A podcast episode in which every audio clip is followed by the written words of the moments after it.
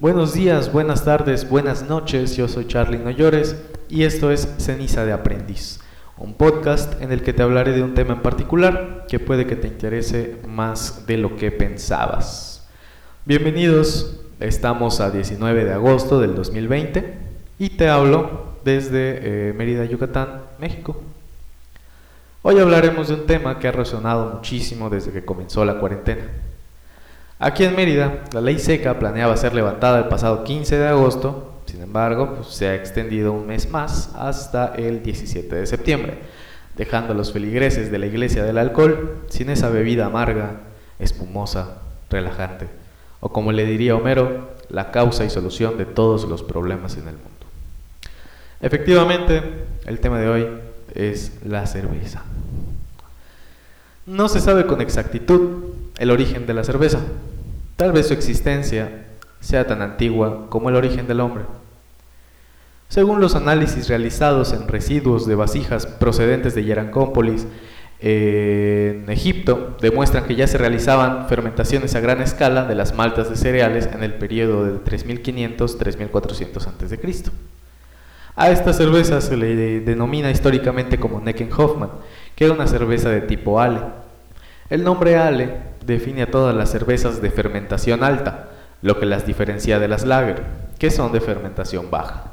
Esto quiere decir que en las ales el proceso de fermentación ocurre en la superficie del líquido, mientras que en las lager ocurre cerca del fondo. El proceso de elaboración de cerveza, inicialmente en el 3000 a.C., era simple, y su conocimiento procedía de las culturas sumerias. Una masa de pan, trigo y cebada, remojados y enriquecidos con el azúcar procedente de los dátiles, comenzaba a fermentar. El líquido resultante se vertía en recipientes donde se sellaba para su consumo. Era habitual saborizar el contenido con alguna fruta o hierba. Los sumerios elaboraban una especie de cerveza que llamaban bebida fuerte, con extracto de cebada, Sabemos de su existencia porque se hallaron unas pequeñas tablas de arcilla donde se mencionaba tal licor. Probablemente fueron los sumerios quienes por casualidad dejaron germinar algunos granos de cebada que al combinarlos con agua y levaduras salvajes dieron como resultado una incipiente cerveza. Incluso se piensa que la aparición del pan como alimento está muy muy unida a la de la cerveza, ya que la fermentación de la harina con el agua es la base de ambos productos. La antigua Mesopotamia se transformó con el tiempo en el imperio babilónico y los conocimientos sobre la elaboración de la cerveza se fueron ampliando. De hecho, los babilonios elaboraban diferentes tipos de cerveza. En Egipto, la producción de cerveza estaba muy ligada a la jerarquía religiosa y política, y además su consumo trascendía al mundo de las creencias en las que los difuntos también llevaban cerveza al mundo de los muertos. Es de hecho la cultura egipcia una de las primeras culturas en ofrecer evidencias arqueológicas documentadas acerca de la producción agrícola controlada de cereales. A nivel popular, el pan y la cerveza eran dos alimentos fundamentales en la dieta calórica o incluso en el tratamiento de enfermedades. Se sabe que los trabajadores de las pirámides cobraban parte de sus salarios en cerveza, recibían entre 4 y 6 litros al día. La cerveza se servía en vasos especiales para ser bebida directamente o mediante la ayuda de unos tubos. Los egipcios exportaron la cerveza a los griegos, quienes a su vez la exportaron a los romanos y estos a los galos y germánicos. Sin embargo, los romanos no estaban muy interesados en este licor y lo consideraban una bebida inferior, ya que ellos daban muchísima más importancia al vino por banco, hijo de Júpiter en la mitología griega dios del vino y de la vegetación, quien enseñó a los mortales cómo cultivar la vid y cómo hacer vino. Donde sí logró adaptación fue en los, en los pueblos germánicos y escandinavos. El aporte calórico, casi alimenticio de la cerveza, entró a formar parte de la dieta por encima del lime romano. Finalmente, otra de las razones eh, de la asimilación de la cerveza en el norte de Europa era la alternativa al agua que tenía que ser cocida para el consumo porque sus manantiales estaban contaminados por animales muertos. En el caso del Imperio Romano, la cervicia, como se le llamaba a la chelita, era la preferida de las tribus bárbaras del norte. Otra de las bebidas autóctonas del norte de Europa era una fermentación de la miel denominada hidromiel, que es una bebida alcohólica que se obtiene a partir de la fermentación de una mezcla de agua y miel, que de hecho se ha vuelto eh, muy popular en estos tiempos de cuarentena y de ley seca, además de otro tipo de fermentaciones. Cuando se fundaron los primeros monasterios, hacia los siglos VI y VII, tenían la obligación de autoabastecerse, y por ello cada uno contaba con su propio espacio destinado al proceso de elaboración de cerveza, de presencia destacada en la alimentación cotidiana de los monjes. Incluso durante algún tiempo fue el único alimento que se podía tomar durante la cuaresma. El gusto por la bebida y el tiempo disponible hizo que los monjes estudiasen todas las formas posibles de perfeccionar la producción, alcanzando cada vez mejores y más variados sabores gracias a los diferentes ingredientes de la cerveza. Para la elaboración de la cerveza medieval se usaban distintos tipos de cereales. Cebada, trigo, avena o centeno eran algunos de los cereales de la cerveza más utilizados. Sin embargo, había un ingrediente introducido por los monjes que definía su sabor y que hoy se ha perdido en su elaboración, el gruit, que era una mezcla de cinco o seis plantas silvestres secas en polvo combinadas con resina de pino. El gruit es entonces reemplazado por el lúpulo como aromatizante. Fue la monja benedictina Hildegard von Bingen mística y herbalística, eh, herbalista perdón, el del monasterio de Ruppertsberg en 1079, quien introdujo el lúpulo al mosto de la cerveza antes de fermentar. Pronto se dieron cuenta que la cerveza a la que se le añadía el lúpulo se conservaba durante mucho más tiempo. Sin querer, habían encontrado un conservante natural y es así como la cerveza comienza a expandirse y a llegar cada vez más lejos. La popularidad de la bebida creció tanto en algunos países que pronto comenzaron a elaborar leyes para su regulación, como por ejemplo en Alemania, donde fue decretada el 23 de abril de 1516 por el emperador Guillermo IV de Baviera la ley de pureza, con validez en el territorio sacro imperio romano germánico. Mediante esta ley de pureza se establecía que la cerveza solamente se debía elaborar a partir de tres ingredientes, agua, malta de cebada y lúpulo. Se cree que es la primera regulación legal de un alimento en la historia de la humanidad. Mientras tanto, en la América precolombina, el maíz era el cereal popular y se elaboraba una bebida fermentada similar a la cerveza. El primer ejemplo es la chicha. Este cereal tenía su presencia en la región andina y se asociaba, se asociaba generalmente con el imperio inca. Se servía en las festividades y en muchas ocasiones era un medio, era un medio para obtener mano de obra. También está el cachiri que se consumía en la zona de Brasil y el tejuino o tescuino que era producido aquí en México. Desde que los conquistadores españoles colonizaron América del Sur y los británicos colonizaron América del Norte, ninguna de las bebidas eh, procedentes de los indígenas llegó a producirse en gran escala.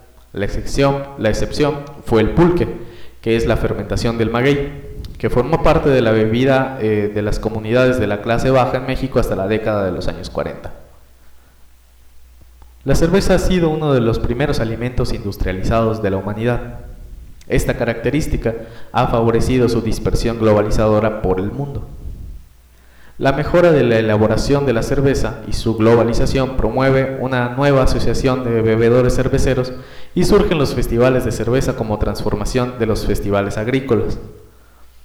Dos de los más conocidos se celebran en Alemania. El primero, en volumen de asistentes, se llama Oktoberfest, que todos conocemos, y el segundo, Cannstatter Volksfest. A mediados del siglo XX, la inmigración conduce a sociedades más urbanas y las ciudades ven crecer la población. Surge el concepto de turismo y el desplazamiento de la población genera demandas de cerveza en lugares en los que no era habitual su consumo. Tras el periodo de, posguerra, surge una creciente demanda mundial de cerveza. Algunas compañías cerveceras comienzan a crecer adquiriendo a pequeñas cervecerías. Este escenario deja en primer lugar a países exportadores como Alemania, Bélgica, Inglaterra, Estados Unidos, Irlanda y Dinamarca. Este fenómeno de demanda creciente hizo que algunos países en los que el vino fuese la bebida más tradicional quedase relegada a un segundo plano. Y, al igual que el líquido, el envase también es importante. Las primeras factorías cerveceras del siglo XX, que embotellaban en botellas de cristal marrón, se encontraron con un problema. La alta proporción de botellas rotas durante el proceso. Bien sea durante el embotellado, la pasteurización, la distribución, casi más de la mitad de las botellas se arruinaba. La preservación de la cerveza era un problema que necesitaba solución. Es así que durante el primer tercio del siglo pasado, debido al éxito que tuvieron los envases metálicos para la comida, se comienza a pensar en aplicarse igualmente a las bebidas en general. El 24 de enero de 1935, la cervecera Richmond en Virginia lanzó la primera cerveza enlatada. El dispensador de cerveza y el uso de la cerveza de barril comienza a popularizar el consumo de la bebida en muchos países. Las cervecerías pronto comienzan a ofrecer cervezas de barril en dispensadores de cuello de ganso conectadas a barriles presurizados. La creciente competición con otras bebidas alcohólicas como el vino, la aparición de nuevos refrescos, así como la tendencia a disminuir el consumo de calorías diarias terminaron afectando a la demanda mundial de cerveza. En reacción a todo este movimiento comienza a surgir, el concepto de cerveza sin alcohol. Entre 1920 y 1933 se prohibió el consumo de toda bebida alcohólica mediante la ley de la prohibición, de la prohibición nacional, también conocida como ley seca o ley Volstead en Estados Unidos. La ley Volstead fue promulgada en 1919 en los Estados Unidos de América y venía a desarrollar la decimoctava enmienda a la Constitución de los Estados Unidos de 1917, en virtud de la cual se prohibía la venta, importación y fabricación de bebidas alcohólicas en todo el territorio de los Estados Unidos. Andrew Volstead, presidente del Comité de la Cámara de Representantes de los Estados Unidos sobre Asuntos Judiciales, fue quien supervisó su aprobación. Sin embargo, Volstead actuó más como patrocinador de la ley y facilitador de la misma que como creador. Fue Wayne Wheeler, miembro de la Liga Antibares, ¿sí? así se llama, quien concibió y redactó la ley. Esta ley especificaba que ninguna persona fabricará, venderá, cambiará, transportará, importará, exportará o entregará ningún licor embriagador excepto los autorizados por esta ley. Esto no prohibió expresamente el uso de las bebidas espirituosas. La ley definía como bebida espirituosa cualquier bebida que contuviera más del 0.5% de alcohol y reemplazó todas las leyes de prohibición existentes en efecto en los estados que tenían tal legislación. La prohibición perdió seguidores a medida que el alcohol iba teniendo mayor aceptación social. Hacia 1933, la oposición pública a la prohibición se había hecho aplastante. En enero de aquel año, el Congreso procuró adelantarse a la oposición con el acta de Cullen Harrison, que legalizó la cerveza 3.2 en vez del límite del 0.5 definido por el acta original de Bolsa. Pero esta última acta pues fue insuficiente, por lo que el 5 de diciembre de 1933 fue derogada dicha ley. Lo anterior fue el nacimiento de la cerveza sin alcohol, pero fue hasta el año 1976 cuando Juan Antonio Corchón, maestro cervecero de la Zaragozana, comenzó a producirlas en masa. El 29 de mayo de ese mismo año, 4.000 cajas salían de la fábrica para dirigirse hacia los bares de la capital aragonesa, recayendo algunas de ellas en el bar La Bosada, primer establecimiento de España en servir una ámbar sin que fue el nombre que recibió este nuevo tipo de cerveza. Los beneficios de esta bebida son varios. Es rica en proteínas, vitaminas, minerales y antioxidantes, además de que lleva alrededor de 2.000 sustancias que ayudan a nuestro organismo. También es una buena opción para personas con problemas de hipertensión, dado su contenido en sodio. Contiene ácido fólico, calcio, potasio y fibra, y además es una excelente forma de hidratarse ya que contiene un 95% de agua. Eso entre otras cosas.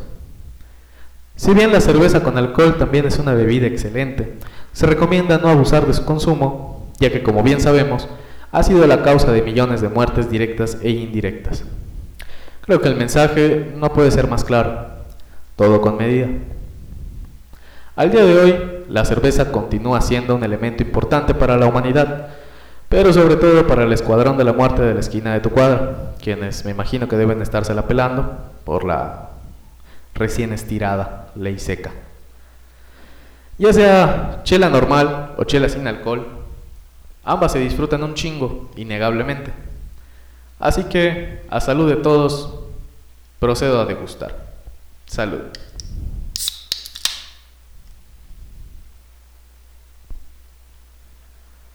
Te agradezco muchísimo por haberme escuchado.